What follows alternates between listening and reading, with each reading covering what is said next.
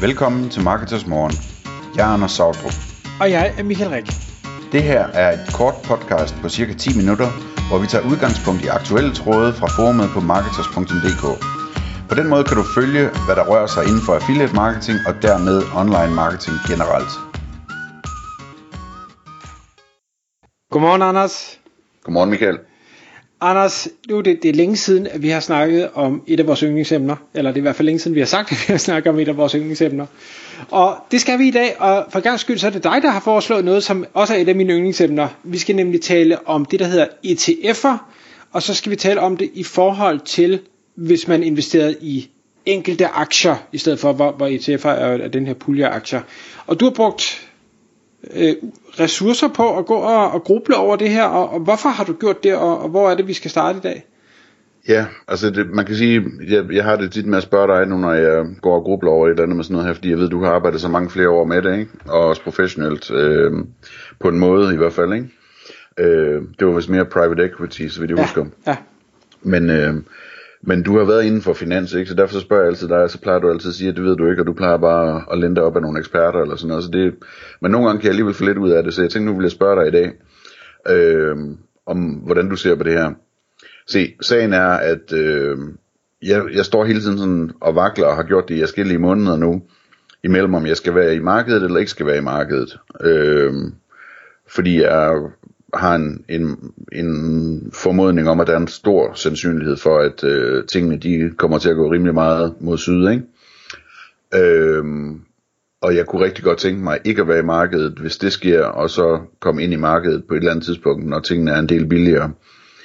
Øhm, og hvad hedder det, det man så hører tit, ikke, det er jo, hvad hedder det, det, det er jo, altså der er sådan, den ene ting man, man tit hører, det er, at, øh, jeg kan i hvert fald huske, jeg har hørt det en del fra Tim Ferris, øh, at, at hvis man, hvis man er ude af markedet, så går man øh, glip af de, de bedste handelsdage, selv hvis nu man er ude af markedet, nu når tingene går nedad, ikke?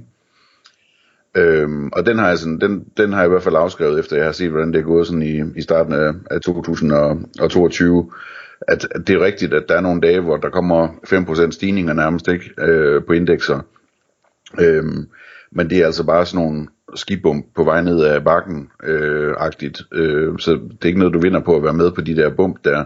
Fordi det går stadigvæk nedad, når du kigger over en måned, eller hvad ved jeg, ikke? Øhm, men så er der den anden ting, som er det der med, at... Øh, at, at, at man ikke kan time tingene, at uh, time in the market uh, beats timing the market, eller hvad hedder det, sådan noget den stil, ikke? Altså det der med, at man bare ligesom skal forblive investeret, og så, øh, og så tjener man mest muligt på den måde. Øh, I stedet for at, at prøve at, at komme ud af det nu, når det går nedad, og så hoppe ind, når det rammer bunden, og så komme med op af igen, ikke?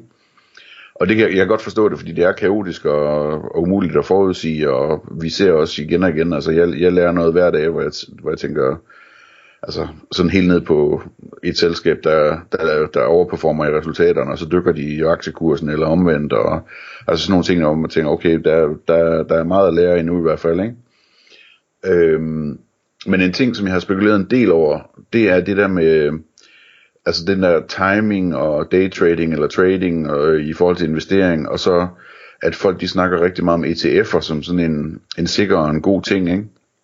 Øhm, altså exchange traded funds, øhm, hvor man så køber ind i, det kunne være en ETF, der, der følger et indeks for eksempel, ikke?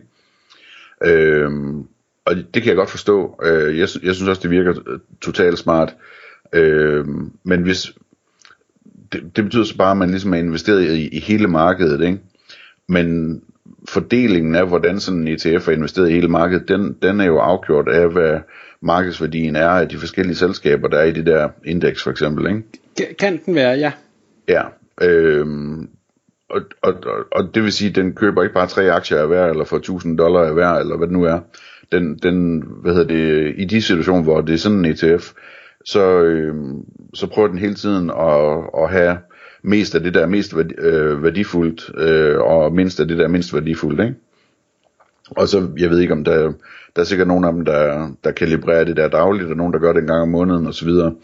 Men der, hvor jeg gerne vil hen med alt mit øh, snak her, ikke, det er det der med, at øh, hvis man nu i stedet for at investere i enkelte aktier, jamen så, så kan man jo egentlig efterligne sådan en bevægelse der ved at gøre det samme, som ETF'en i praksis gør, som er, at de aktier, der dykker, dem sælger man, og de aktier, der stiger, dem køber man.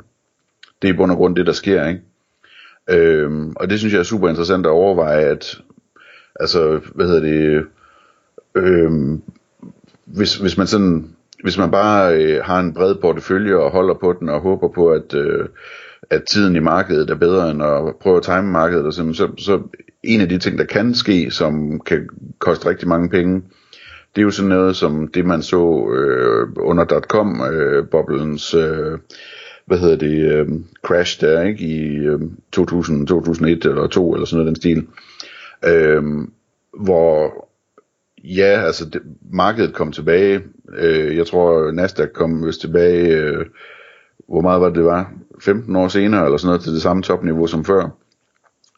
Men, men, øh, men det der skete i mellemtiden, det var jo, at der var en masse virksomheder, som gik konkurs, og hvor man tabte alle pengene.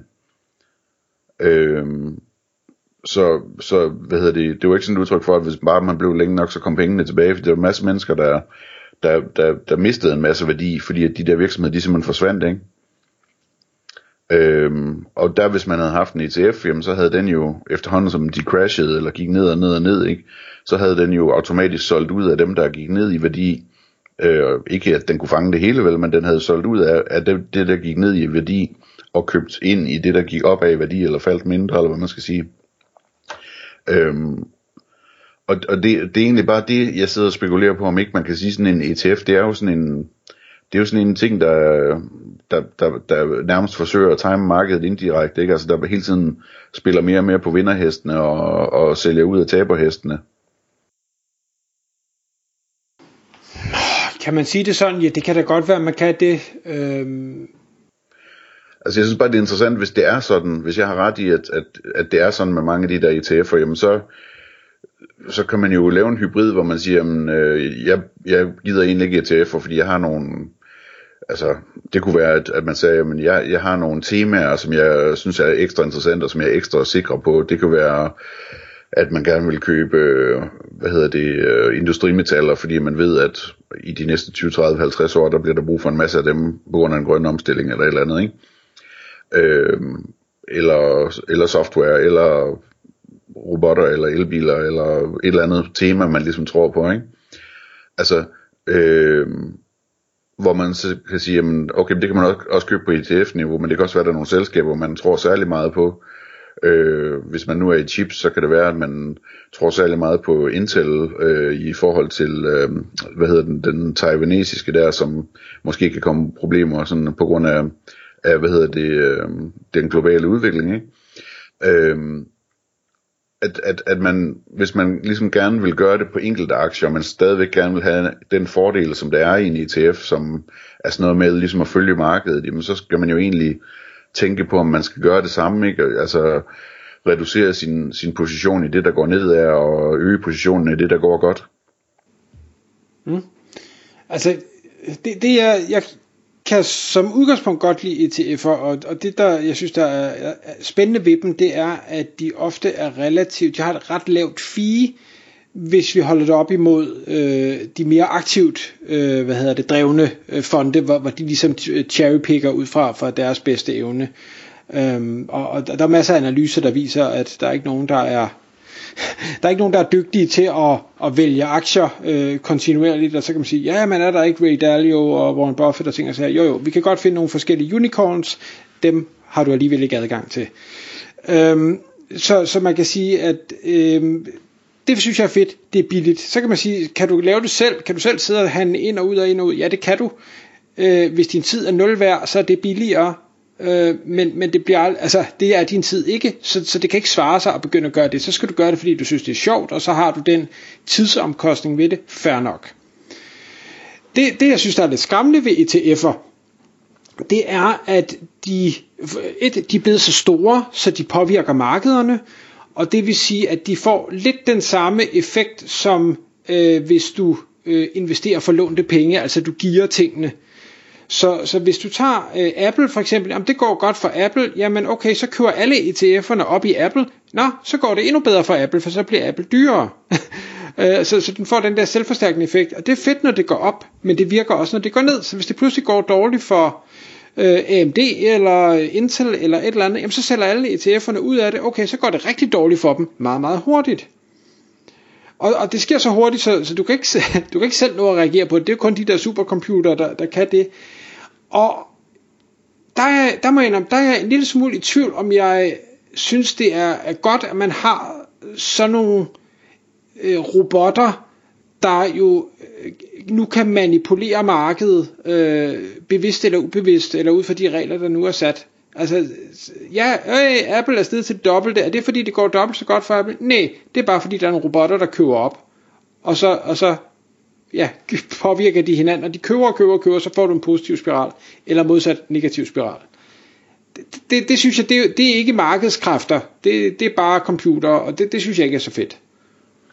Samtidig med det, så er det jo interessant, at, at, at altså, uanset om, om det er fedt eller ikke er fedt, så er det jo noget, der er der i dag, ikke? Så hvis man ikke er i ETF, og man er i enkelte aktier, og man ved, at den effekt der, den ligger der, så er det måske også noget, man kan bruge til noget, ikke? At man kan forstå, at når tingene går op, altså, så går de faktisk lidt for højt op, øh, sådan typisk på grund af, at ETF'erne, de, de automatisk køber op i det, der går op af, ikke? Øh, og på samme måde den anden vej, at når tingene falder, jamen, så falder de for voldsomt i forhold til, hvor de, hvad de faktisk burde falde til. Det er jo en øh, nyttig viden at have, øh, hvis man sådan satser på, at hen over tid bliver den rigtige pris ramt. Ikke? Præcis.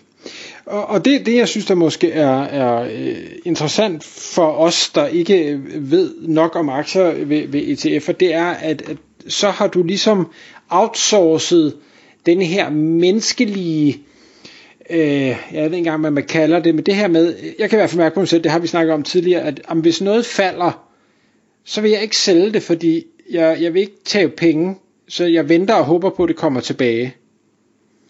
Øh, hvor ETF'en er ligeglad, den sælger bare, der er ikke nogen følelser involveret overhovedet. Hvis noget falder og ikke lever op til reglerne, væk med det. Øhm, og, og hvad hedder det på samme måde, hvis, øh, hvis noget stiger, øh, jamen de, de, de køber op, men jeg har sådan et, ah, nu, nu synes jeg, det er blevet lidt dyrt, så nu venter jeg med at købe op, indtil det forhåbentlig falder igen. Så, så og det er sådan lidt, så, så på den måde, der, der er de gode, fordi der ikke er nogen følelser med, at, og, og de kan gøre det bedre, end jeg kan. Altså, fordi mine følelser spiller ind. Ja, hvis, hvis du antager, at de kører efter en optimal regel, ikke? De kører i hvert fald ikke efter en følelsesbaseret regel. Nej, det gør de ikke. Det gør de ikke. Nå, det er spændende. Vi må hellere runde af med at sige, at øh, det her det ikke er finansiel rådgivning, det er bare underholdning. Tak fordi du lyttede med. Vi vil elske at få et ærligt review på iTunes, og hvis du skriver dig op til vores nyhedsbrev på marketers.dk-morgen, får du besked om nye udsendelser i din indbakke.